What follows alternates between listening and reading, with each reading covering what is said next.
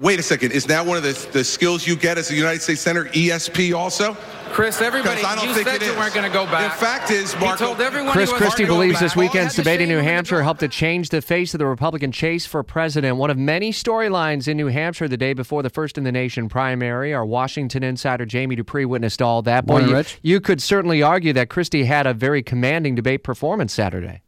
You could. I don't know how much it's going to help him, Rich. Uh, he has been after Rubio with ads uh, about this whole thing for a while up here in New Hampshire.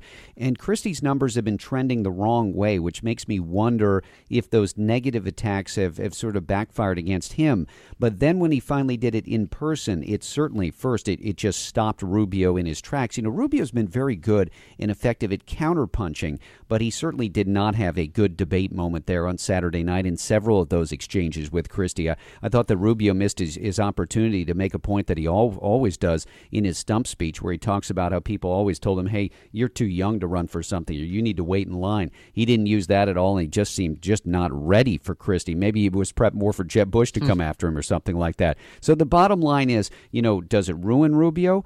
I don't know. We'll have to wait and see. The immediate polling data did not suggest that, uh, but uh, you never know what the voters will decide. Now, the first person I ran into a voter at a Christie event on Sunday morning, he said, "Yeah, I was for Rubio until last night." Wow. I was reading with great interest your uh, updated blogs at WOKV.com. Can't ignore the bigger crowds that you saw for Jeb Bush.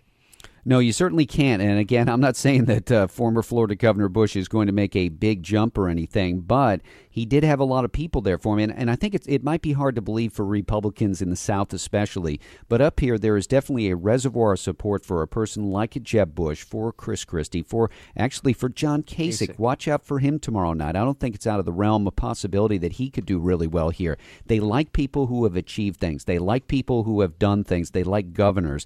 They're not really into people who talk big and have a lot of rhetoric, though Donald Trump still leads the polls here in New Hampshire. Isn't that interesting? And Hillary brings in Bill for uh, New Hampshire help in the closing hours as well. We'll dive deeper into the race for the White House and the race for New Hampshire in our next visit at 823. I know you'll be updating throughout the day today.